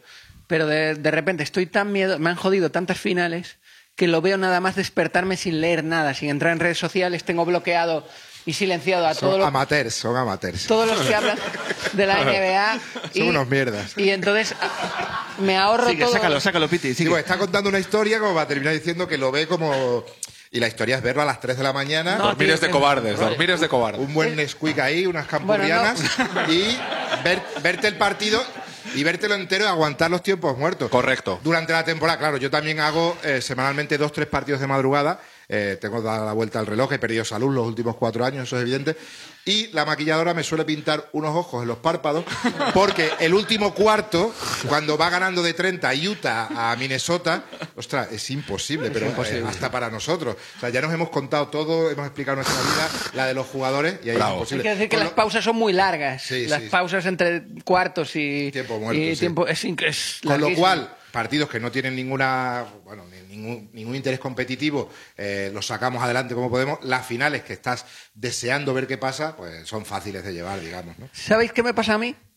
Hay- Este hay programa tiene putada. tiempo, tiene tiempo, o sea, hay No, unos tiempos o podemos esto. estar aquí. Yo lo, yo lo estoy intentando, Yo- pero Vale, no vale. me está Ya te veo, ya me te veo. está saliendo. Yo he llegado a una esquizofrenia muy grande porque cuando lo ves después hay una línea de tiempo en, en el vídeo. Entonces, si de repente ves que el primer cuarto acaba antes de lo que es un cuarto en la línea de tiempos, hay prórroga. Y me pongo muy nervioso porque no- es como quiero evitar ver la línea de tiempo. Es, Es un de verdad. ¿eh? profesional del diferido, tío. No, no, es No me había increíble. encontrado Es a nadie así en mi vida. ¿eh? Cospedal es una mierda, Sí. entiende el tema del diferido, al lado de Manuel Y, Burr. y- verdad, y- ¿eh? y luego LeBron James es el rarito, ¿eh? O sea, Tío, pero tú no sabes lo que es llegar al cuarto cuarto y digo, pero queda muchísimo. Mierda, prórroga. ¿Cuánto fue el que hubo tres prórrogas con Denver? Cuatro, cuatro, prórrogas. cuatro. Eso fue de- diciendo, ¿qué ha pasado aquí? Ha ardido el pabellón, Hay- es lo que pensé. Hay una muy buena, después de ese partido lo hicieron dos compañeros, Antonio Sánchez y Ramón Fernández, que llevan mucho tiempo haciendo NBA. Entonces luego se hicieron un selfie y dijeron, después de cuatro prórrogas, estamos aquí eh, perfectamente como, como dos rosas frescas. Y se hicieron una foto así. y se pusieron el filtro ese, no sé, eh, el, el que te suaviza todo, digamos, ¿no? Digo, hostia, Antonio, esta vez hechos una mierda, tío. ¿Cómo subes el selfie? Querían decir que fenomenal y estaban hechos polvo. Claro, Eran ¿Tenéis, y. ¿Tenéis prisa? O sea, tenéis que iros a casa o lo que sea. porque aquí esto- vamos a ver el partido, lo NBA de sabéis. aquí. Marilia, prepárate 10 canciones, joder. Que se vaya esta gente a las 12 a casa. Por, por Marilia vamos a intentar acabar, pero simplemente dos, dos últimas cosas. A mí me encantó el último partido, la sensación, pensando, joder, Piti tiene el poder, porque tú estabas viendo el partido, le mandas un WhatsApp a Guille o a Anthony y acaban eh, comentando el partido a través de tu WhatsApp. Bueno, pasa mucho, ¿no? Con compañeros. Eh, fue curioso porque le, le pegaron un codazo a un jugador de Toronto y se quedó tirado con un, aquí con, con sangre en el... En A el- Van- a Van Vliet. a Van Vliet, sí. Otro, otro relato, este tiene relato. Este Sí, jugador. pero déjame contar Sí, sí, mío, sí. ¿no? Y eh, hay un momento en el que está tumbado, llegan las asistencias y él le hace así a una asistencia, lo hace así con la mano, ¿no? Yo lo veo, pero es verdad que yo le había puesto ya un mensaje a, a Daimiel diciéndole, oye, están utilizando esta defensa, ¿no? Y mm, Dani Garrido, el, el director de Carrusel de la SER, le puso, se le ha caído un diente. Entonces, empezó por el diente, eh, dijo Daimiel. Me acaba de mandar un WhatsApp Dani Garrido y que al final era un diente lo que se le había caído y tal. Y Guillermo, el narrador, dice, el piño, el piño, se pone así un poco. Y luego eh, Anthony, y también me ha mandado un WhatsApp Piti porque la defensa que han utilizado en el parcial ha sido esta, ¿no? O sea, cada uno lo suyo. Y tú ahí con tus campurrianas diciendo, joder, la que acabo, ¿eh? Que... No, porque ahí hay, hay muy buena eh, relación, o sea, hacemos generación, hacemos partidos, sí. Venga, rápidamente, ¿qué ocurre esta Pues tú noche? también estás alargando, macho. O sea, en vez de cortarnos y decir la entrevista se ha acabado, sigues haciendo preguntas, con lo cual esta gente se va a tener que ir a su casa en algún momento. Es mi puto programa de radio Correcto. y aquí es- mando. si yo por estas personas que por tendrán una ahora, vida. ¿no? por ahora. Por ahora. Claro. ¿Sabes? Es que yo como me duerma no me levanto a las 3, así que voy a intentar llegar, ¿sabes? Ah, correcto. Vamos a ir de aquí para empezar el partido. Hombre, Vale. ¿cómo acaba? ¿Cómo acaba la final? Simplemente, quiero saber eso. Yo creo que va a haber eh, un giro kafkiano. Yo creo que Toronto, de repente, en el partido de esta noche, va a ganar de 20 en el Oracle Arena. Correcto. Toronto en 6, yo también. Yo te digo lo que quiero. Yo quiero eh, que Toronto gane al séptimo partido, pero Carrie haga, y sea en plan descomunal. Con esto disfrutaré mogollón, porque yo me vinculo emocionalmente a cosas. Ya lo veo, ya lo veo. eh, Toronto eh, me emociona porque está Margasol, porque está Ibaka, etcétera, Scariolo, pero Carrie me parece que es un jugador dentro de lo bueno que es infravalorado y quiero que lo megapete. Claro, vas a ver, ¿sabes por qué? ¿Sabes lo que pasa en la vida? Yo a Carrie me cae, no me cae mal, porque luego ha tenido gestos anti-Bush y todo esto, pues yo todo lo mido por lo, lo política. Pero claro, como él es, él es hijo de un jugador que fue jugador de la Es NBA. un rico, es un rico. Entonces eh, nació rico. Entonces a mí es como que, pff, pues Carrie como si Ah, no pasara. Entonces yo soy, yo soy más de que gane ese Chivaka, que nació ahí en la guerra en Congo-Brazzaville. Pues yo Ese creo que gane. más. Solo que Carrie Pues una yo Carrie, pues sí. a esta- le dé una lección aquí, que Pues yo eso si se lesiona. Carrie en vez de Durant, lo hubiera preferido. Están a gusto los dos, habéis visto. Es un poco. Debate sociopolítico de la NBA. Carrie ha cambiado la NBA, eso es Eso es verdad, eso es verdad. Bueno, pues podríamos estar aquí hablando hasta el final de la Liga de Venezuela. pero pero, Marilia, no lo está vamos a poniendo. Marilia está poniendo cara. Marilia Marilia está- diciendo, a mí esta emboscada no me la volvéis a hacer. ¿eh? Pues eh, nada, mil gracias, eh, Piti, por acercar- Gracias a ti. por acercarte. Espero que hayas disfrutado de estos minutos con, con tu Pitipedia. Enhorabuena a ti y a toda la gente que ha Librazo, acompañado. compradlo, de verdad, regalárselo a gente. Cualquier chaval o chavala que le guste un poco el básquet, si le regaláis ese libro, es que lo vais a petar es fuerte. como muy jugoso. el Es libro. maravilloso Sí, el sí, libro. Es, de verdad, es espectacular. Es espectacular. Y, y enhorabuena también a toda la gente que, que trabajáis para hacer de la NBA un producto tan, tan interesante, en partes por el trabajo que hacéis cada, cada noche, así que también en poner en, en valor. Y nada, ya la escuchar a Malilia, que tiene unos temazos y demás. Yo es venía a eso, yo venía a eso, pero- Esto, era- esto es el prólogo. Esto es el luego la excusa para dar paso Los a Malilia. Un fuerte aplauso. Piti Hurtado.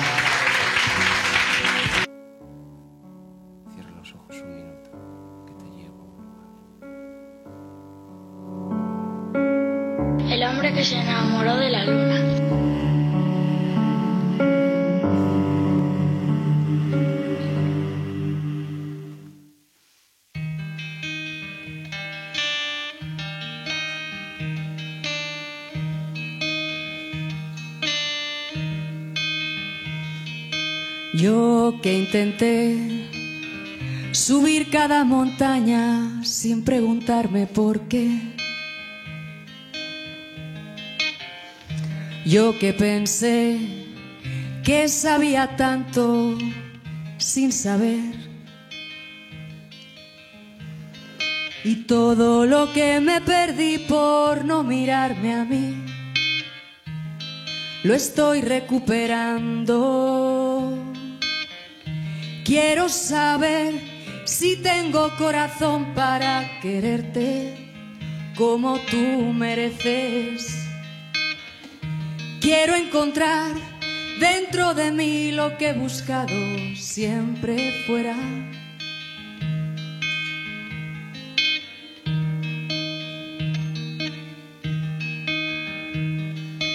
Tú, siempre tú, me muestras todo lo que debo ver.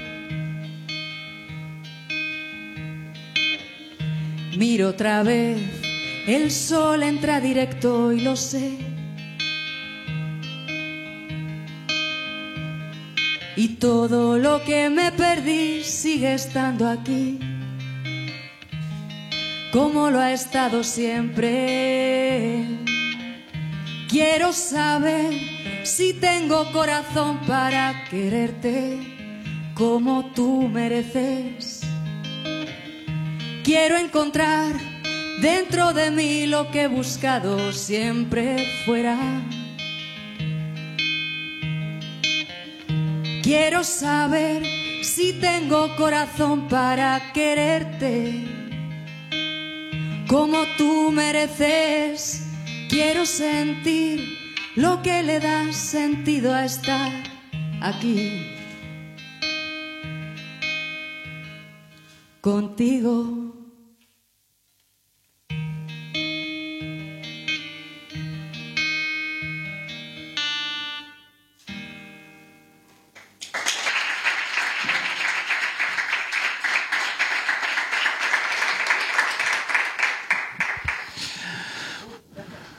Bienvenida, Marilia, al hombre que se enamoró de la luna. Jo.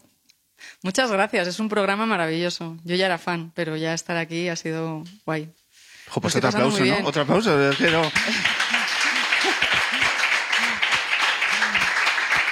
está- me estaban regañando ahí por si quería salir, quería salir, pero estaba encantada, ¿eh? Escuchando. Sí, sí, Sí, una delicia. Has disfrutado. Fíjate Sí, si hablan estos tres tipos, ¿eh? Yo no Hablan muchísimo, eso también, sí. Ah, que sí, es que les, da- les dice LeBron James 20 minutos, ¿sabes? Eh, Yo te- creo que cualquier cosa, ¿eh? Que les preguntes. También es verdad, que hay gente que habla, que habla mucho y bien, pero es, es así. Buenísimo, sí. ¿Te, te vas a levantar a las 3 de la mañana a ver el Toronto Golden State? No, ni de broma, vamos, ya te lo digo.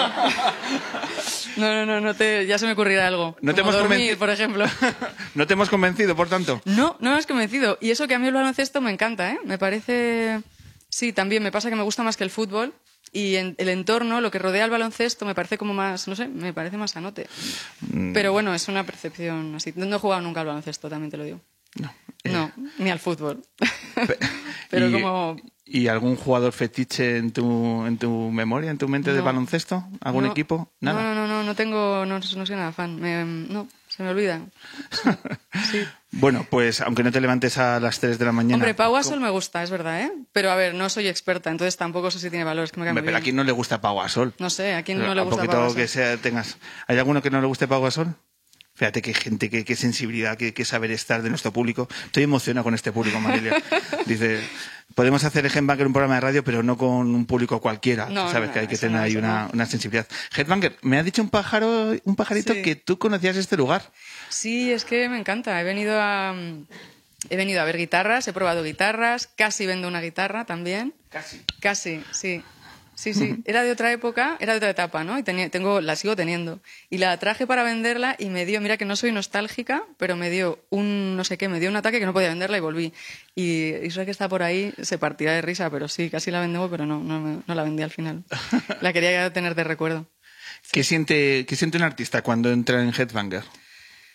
Es que es maravilloso, es una energía muy bonita, además te conecta con, con lo que te gusta, te, te recuerda, o sea, te quedarías aquí a vivir, realmente, es muy acogedor. Sí. Durante los cuatro programas que ya hemos grabado aquí, la verdad que me encanta eh, rescatar la mirada de los músicos cuando empezáis a mirar Ya. las, las paredes y las guitarras y demás. Sí, parece, parece como que van a venir los reyes, ¿no? Y te- estás ahí como, como un niño pequeño. Claro, esto es una tienda y también es un museo. Sí. ¿no? Porque sí, uno, sí. uno empieza a andar por aquí y se siente tan a gusto. Sí. Eh, y es que no puedo dejar de preguntar a todos los músicos sobre qué guitarra es la que eh, te llena, la que te gustaría probar, la que, la que más te Ah, emociona. Eh, mm, buf, es que no. A mí me gustan las que tengo ahora mismo. Tengo la suerte de estar un poco enamorada de las que tengo, que son una Lauden, dos Lauden y una Stratocaster el año no me acuerdo, pero mm, guay. La compré de segunda mano hace muchos años. Y luego estoy viendo Gibson, una Gibson roja, mm, me encantaría. De las que estoy viendo, por ejemplo, la de medio no me importaría nada, pero, pero, pero bueno, yo prefiero como enamor- me tengo que enamorar de la guitarra para comprármela. O sea, solamente la marca y tal me da igual. Tengo que luego tocar y ver si, si, me dice algo y a veces la que tú pensabas que te iba a encantar no es y de repente una que no sabes por qué tocas y es la tuya. Entonces, yo creo que hay que probarlas siempre. Mm, No me atrevería a decir cuál porque tendría que probarlas. ¿Y cuánto tiempo eh, necesitas para, para adquirir esa sensación? Ni idea, yo creo que con. Pero con normalmente cuando haces solamente cuando haces tran y es tu guitarra, lo sabes. Sabes sí? con hacer un. Sí, o sea, la coges, haces así. Es como un amor a primera vista. Sí, sí, sí. Es un sí. flechazo De repente total. vibra todo y tú, y tú vibras y se te empiezan a ocurrir canciones, se te ocurre una melodía y ya empiezas a, a flipar y entonces te la tienes que llevar. Claro. Y luego hay un apego a nivel emocional con el instrumento, ¿no? De, Claro, sí. Y luego te quedas así. Lo que pasa es que también va por etapas. Hay que aprender a dejar ir. O sea, tienes que soltar. Hay guitarras que de repente pues ya las has usado mucho, ya el sonido y de repente pues a no ser que sea eso, mm, un apego emocional importante, tampoco pasa nada por cambiar. Aunque yo lo digo así y luego no, no me sale, ¿eh? pero, pero está bien, ¿no? Cambiar, vender tu guitarra, coger otra, eh, investigar. No siempre puedes tener todo lo que quieres, entonces a veces hay que vender una para comprarte otra y, y- y investigar otras cosas. Co- ¿Conservas tu primera guitarra? No, no la conservo. De hecho, se la regalé a alguien de mi familia, creo. Pero... alguien? Sí, a alguien porque creo que es un un cuñado. primo. Sí, sí, un primo algo así. Y, y era una guitarra al peso directamente. O sea, pedí una guitarra y creo que la compraron en donde pudieron. O sea, me trajeron una guitarra que sonaba. Yo no sabía que existía el afinador y, y ese primer año fue trágico para, o sea, para toda la familia, para todo el edificio. Y luego empecé, porque empecé a afinarla yo, que era aquello pues no, no era muy bien. Y luego ya descubrí que había una, una maquinita que hace el trabajo de afinar y ya pues eh, subí un poco de... cambió mi, mi dignidad y cambió mi forma de verlo. Pero sí, sí. Es una aventura, ¿eh? La relación con la guitarra es súper bonita. Es, un- es una amiga que tienes ahí para siempre. Yo recomiendo que todo el mundo, aunque no le guste la música, aprenda a tocar algún instrumento por, mm, por conectar con, con eso. Al menos intentarlo, ¿no? De, Bueno, de- de intentarlo, tenerlo, ¿no? sí, y, claro. y luego ya lo que, lo que surja. Totalmente. Estos días cuando hemos estado anunciando que, que te teníamos en la luna, mucha gente se preguntaba, Marilia, ¿pero qué está haciendo Marilia ahora? Ya. Eh, y, y queremos saberlo. Eh, Llevas ya unos años con tu carrera en solitario, pero justamente es. ahora, eh, ¿en, qué, ¿en qué estás poniendo todas tus energías y fuerzas? Pues en eso mismo, en, en mi proyecto en solitario. Empezó hace unos años, es verdad que he empezado de un modo muy, muy independiente y muy, con unos medios muy distintos. Eh, he evitado el camino que era como el que se esperaba o el, o el que conocía, porque cuando, cuando viví esa etapa me encantó y fue algo muy bonito para conocer a la gente, muy bonito para descubrir la música. Estoy súper agradecida a la gente que escuchó esas canciones que había escrito en casa de mis padres. O sea, es un regalazo, ¿no? Poder de- hacer algo que te gusta. Y fue un regalo y lo sigue siendo como recuerdo. Pero había tanto alrededor que no me gustaba de la industria que esta vuelta la he hecho por mi, mm, pues buscando formas de, conectar de otra forma con la gente y me encuentro por el camino lugares maravillosos, eh, gente maravillosa, pero es verdad que muchísima gente no sabe que he vuelto porque eh, al final no estás saliendo en grandes medios, no estás eh, con una compañía enorme detrás. Entonces tiene un riesgo, pero tiene algo súper gratificante que es hacer lo que te gusta por, los, por el motivo que te gusta y, y luego vas conectando con lo que, lo que venga es bienvenido. ¿no? Eh, Pero no es lo mismo, o entiendo que mucha gente diga, anda, mm, ¿qué hace? Pues tocar, hacer grabar discos, tocar. Y acabo de sacar un single, ahora que lo dices, de un homenaje a Violeta Parra, una canción que se llama Volver a los 17, que me apetecía, eh, la grabé hace unos meses y me apetecía compartirla y, y la he sacado también. Pues eso, ahí está si la queréis escuchar en Spotify, en iTunes. Una, una canción que además eh, tuviste la oportunidad de, de tocar con Nacho Vegas. Sí. ¿Qué Sí, tal sí, con sí. Nacho? Nacho es un amor, o sea, es un, es un tipo estupendo. Yo fui a tocar a, a, iba a tocar a Avilés, iba a hacer un concierto en Avilés, le escribí por Twitter, porque no tenía su contacto, le dije, oye, voy a tocar a Avilés, ¿te apetece tocar un par de canciones conmigo? Me respondió como a los 20 minutos, o sea, sí, venga, ¿qué hacemos? Pues no sé, de los mis temas, no sé qué, recomendarte, este otro, ya nos pusimos a hablar WhatsApp, pero cuando le decía un tema lo conocía, no, no, si yo conozco tu disco, esa la conozco, esa también. Y yo estaba flipada. Decía, pero ¿cómo puede saber este hombre que no sabe nadie que he vuelto? y, y, él sí. Y entonces me, me, pareció un detalle muy bonito. Y luego que se apuntó y queríamos encontrar una versión de alguien que a los dos nos encantase. Y salió Violeta Parra. Nos pusimos a hablar de ella y nos hacía mucha ilusión y buscamos eh, un, elegimos unos, un par de temas y bueno, él quería uno que yo no me, que yo no me lancé y que luego lo ha grabado en su disco, Violética. Y, y había un par de, de, temas que sí coincidimos y eso y, es, y, grabamos Volver a los 17. Lo saqué hace, es anterior, lo saqué el primero y, y luego me apetecía grabar, sacar este otro que era solo con mi voz, que, que, también es con motivo de un viaje a Chile, que voy a, voy a tocar allí. Me apetecía también hacer el homenaje Cuéntanos, y reencuentro. Claro, vas, a, vas a llevar esta, esta canción, sí, sí, este sí. homenaje, ni más ni menos que a Chile, eh, ¿por motivos de qué? Bueno, simplemente porque hace muchísimo que no voy, o sea, porque fui en, eh, hace mil años cuando con, con, con la banda que tuvo tantísimo éxito, entonces claro, era más fácil eh, en ese momento era más fácil, ahora es más complicado, pero, pero digamos que ha habido gente interesada en llevarme y interesada en que toque allí. Yo en redes veo que hay gente que me pregunta cuando voy y bueno, a veces los astros se juntan, no es que lo planees tú, porque yo si, si fuese por mí tocaría en todos lados, o sea, estaría planeando ir a todos lados y espero que ocurra en otros países, pero de momento pues ha sido Chile. Y ten, al tener Violeta Parra me apetecía que, que lo escucharan, así que nada. Y, y pero fecha, ha sido casualidad. ¿Qué fecha tienen eh, los billetes de avión? No, no tienen fecha todavía, estamos cerrando, estamos planeando. Ah, sí, sí, ojalá antes de que acabe el año, eso sí. Estamos viendo cosas para que antes de que acabe el año. Pero bueno, ya os contaré, yo qué sé. Bueno, no sé si me van a invitar otra vez, ¿eh? también os lo digo. Pero... en cuanto escuchen este podcast que no, que no van a hacer, ¿sabes? Que, que esto seguro. Eh, hemos estado hablando de, del buenismo en esta sociedad, de sí. esa forma de reivindicar las buenas sí. acciones que muchas veces son anónimas. Totalmente eh, de acuerdo. ¿eh? Y yo creo que hay que subrayarlas. Mm. Eh, y indagando en tu, en tu proyecto, en tu quehacer, es algo que también te identifica, ¿no? El sumarte a diferentes campañas y acciones. Sí que, que yo creo que también son interesantes. Estaba escuchándoles y les quería hablar de Menudos Corazones, que son una, es una organización, escuchando a estos chicos maravillosos, ¿eh? que yo les veo, estoy mirando. Bueno, eh, y les quería contar que, bueno, Menudos Corazones es una asociación que ayuda a niños con cardiopatías congénitas y a sus familias. Por ejemplo, ¿eh? lo que me estás contando supongo que es porque hace poco he compartido algo.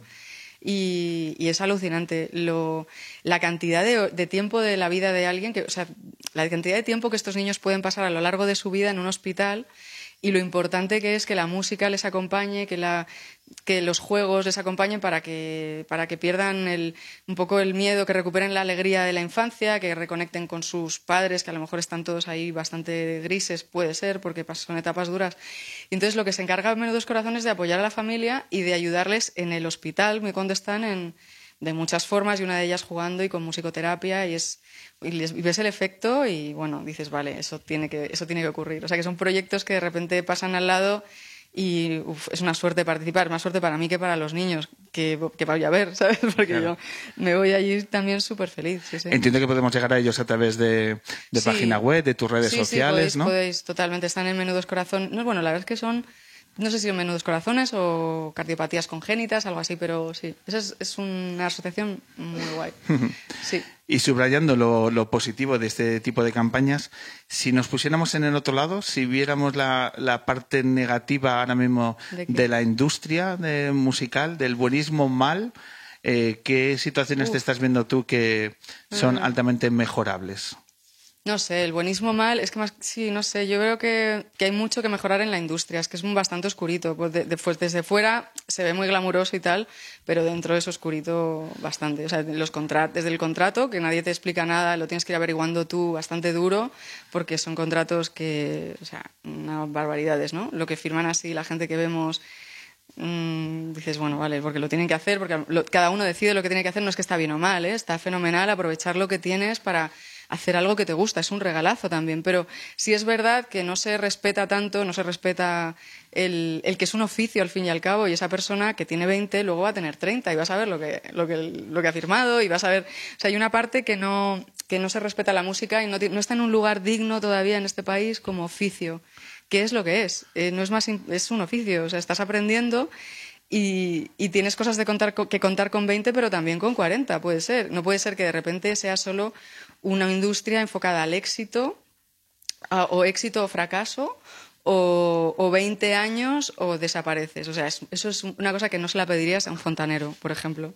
Fontanero va aprendiendo su oficio ¿no? y hace cada vez mejor sus cosas, o carpintero, cualquiera, en su, cualquiera se, se sentiría fatal al exigirse eso en su trabajo. Entonces hay cosas muy absurdas de la industria y en general pues de, no sé, se ve como un oficio, como, un, como una profesión muy adolescente y es verdad que está conectada con la alegría, con la ilusión, joder, con lo que compartimos en realidad. Cuando oyes una canción estás compartiendo algo de verdad, pero, pero no significa que no haya muchas horas detrás para, para que alguien consiga hacer eso y necesita también que sea una profesión reconocida. Yo veo muchos compañeros con, con muchísimo talento que como es o éxito o no éxito, pues no existe y eso no, eso me parece súper, vamos, buenísimo mal, muy mal. No sé si he acertado con No, la interpretación, pero no, no estoy nada de acuerdo. Nos falta clase media de músicos. Esa es un poco la reflexión, ¿no? Que Sí. aquí solo puedes sobrevivir si, entre comillas, pegas el pelotazo, ¿no? Sí, sí, sí. De lo contrario, Oh, y tampoco, ¿eh? se convierte en una, una profesión de, de rachas con un alto grado de indefensión, ¿no? Mm. A nivel de, de relación laboral que, que tenéis que ir peleando. Bueno, se convierte en, en que hay que tener muchos trabajos para poder hacer la música. O sea, que se convierte en un hobby. Se, se le quita el, el- la, La calidad, la profesión. dignidad de oficios, sí. Eso creo yo. Bueno, pues vamos a pelearlo por ello. No, pero es Y bonito, de- ¿eh? Es No, no. bonito también poder contarlo, porque Cor- al correcto. final no siempre te preguntan, oye, ¿qué ves de la industria y Claro. tal? O de, en fin, cómo, cómo, ¿en qué lugar tenemos la música en este país? Que no solo es, la industria y es la educación y es todo, ¿eh? Porque tampoco cuando, está en Cuando viajas por. Latinoamérica, ¿ves que hay sensibilidades diferentes a las que hay aquí?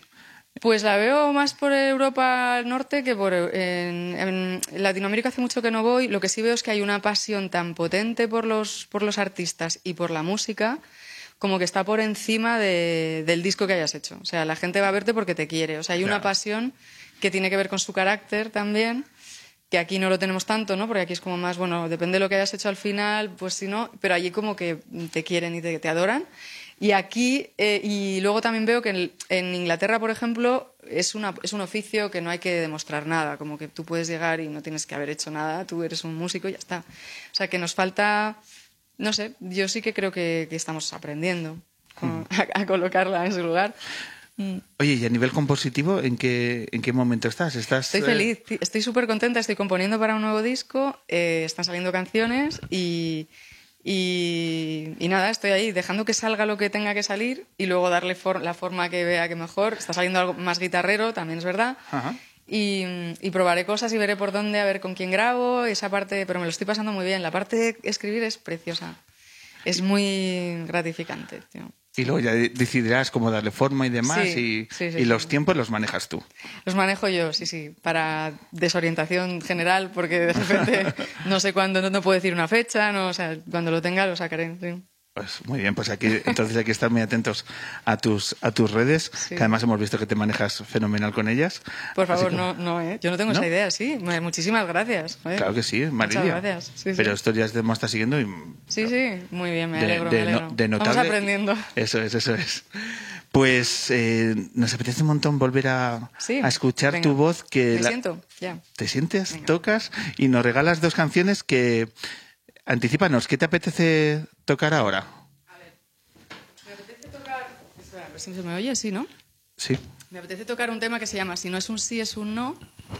Y que. Y que habla de. A ver si. A ver. La verdad es que me gusta más tocar que cantar, ¿eh? Aunque no. Luego me hablo muchísimo, pero no. Si no es un sí, es un no. Esa es la, la de veces que nos decimos medio sí a lo que queremos hacer. O estamos esperando el sí de fuera, pero realmente necesitamos nosotros darnos el sí como una, un sí como una casa, ¿no? A lo que queremos hacer. Y esa sensación de, de, pues de que a veces nos lo damos a medias y realmente no nos sirve. Nunca nos ha servido dárnoslo a medias, pero se nos olvida, ¿no? Es como, joder, no sé, no sé. Y eso, pues eso. Y si no es un sí, es un no.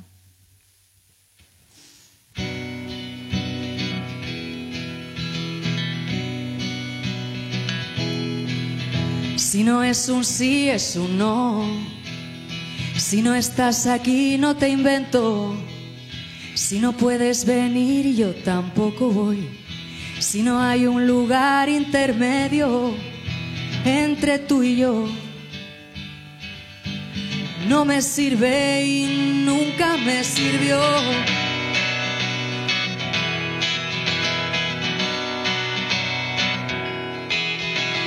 Cuánto daño hicieron las frases que tapaban la verdad. Que dice de mí que no quieras, que es lo que hay que ocultar entre tú y yo. No me sirve y nunca me sirvió.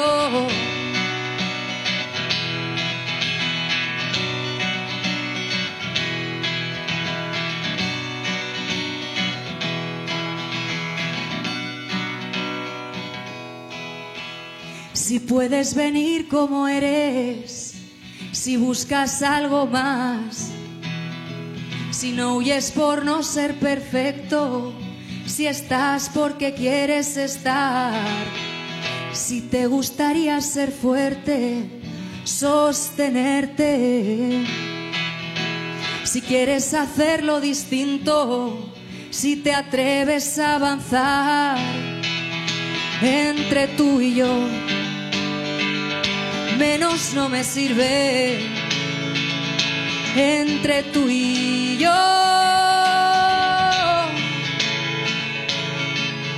Entre tú y yo, menos no me sirve y nunca me sirvió.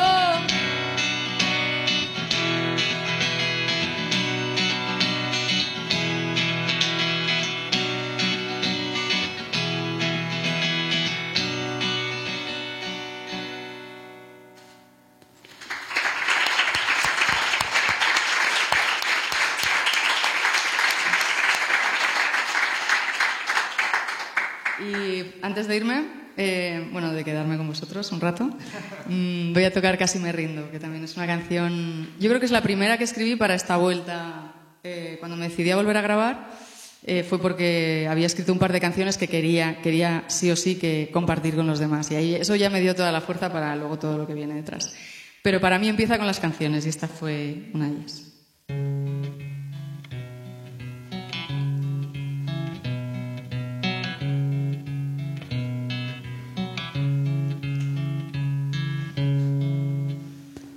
Casi me atraganto con palabras dichas sin sentir. Casi me ahogo en un vaso, casi me tumbo y me apago. Casi me conformo con lo que esperan otros de mí. Casi me creo muy torpe, casi mi mundo se esconde. Pero donde hay, nunca dejará de haber. Quien sabe amar lo hará una y otra vez.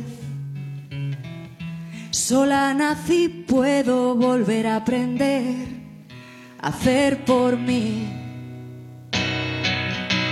Será un placer. Me pido perdón, casi se me olvida que se puede ser feliz.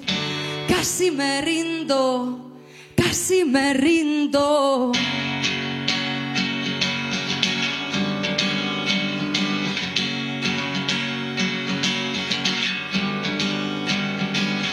En un mundo en el que parece más fuerte quien no duda ser diferente, pasa factura, quieren que sea una más,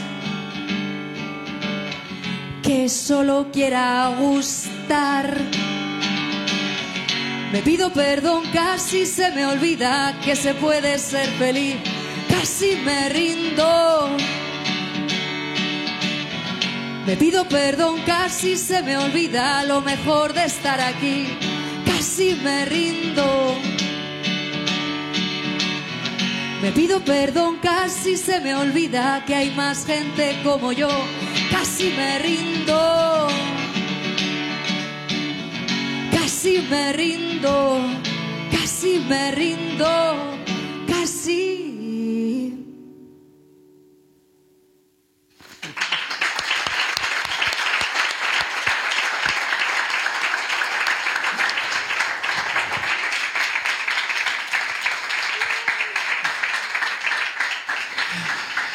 Marilia, pues muchísimas gracias por traer tus canciones y traer tu, tu voz que no deja de emocionar. Pasa el tiempo y tu timbre de voz muchísimas gracias. sigue, Qué sigue bonito. tal cual. Así Gracias que, por invitarme. Nada, ha sido un verdadero placer. Ya sabes, Headbanger, tu programa de radio. Gracias. Eh, es la primera vez que viene, pero te pasamos la tarjeta de Quique Peinado. Tú puedes pasar Vale. por aquí cuando quieras. ¿Vale? No hay ningún problema. Vale, vale. Así que Tomo mil nota. gracias por traernos tus canciones y tu testimonio a la luna de hoy. Muchísimas gracias. Gracias y felicidades Marilia. por el programa. Gracias.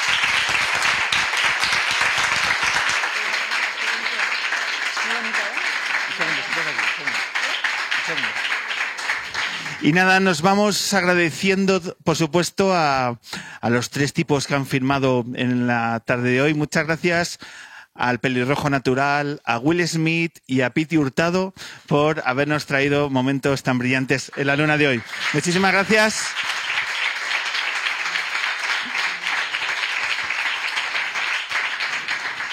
Y muchas gracias a mi pedazo de equipo, gracias Manu, gracias Rebeca Mayorga, gracias Daniel Levana. Y hoy a los mandos técnicos la maravillosa Vicky Cantos.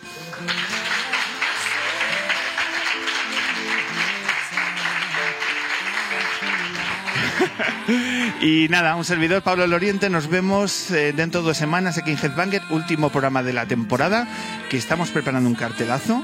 Siempre lo digo, pero es que qué cartel estamos preparando para el- la última luna de la temporada. Pero qué cartel, es que no lo podéis imaginar. Nos vemos aquí en 15 días, un verdadero placer. Gracias Isra por cedernos Headbanger. Y nada, nos, deja- nos, nos vamos con un temazo del playlist de la Pitipedia, ¿vale? Que yo creo que hay que también, es un pedazo de libro y no hemos hablado del playlist que tiene Spotify, que este libro da para, da para mucho. Ha sido un verdadero placer, gracias al público, gracias siempre.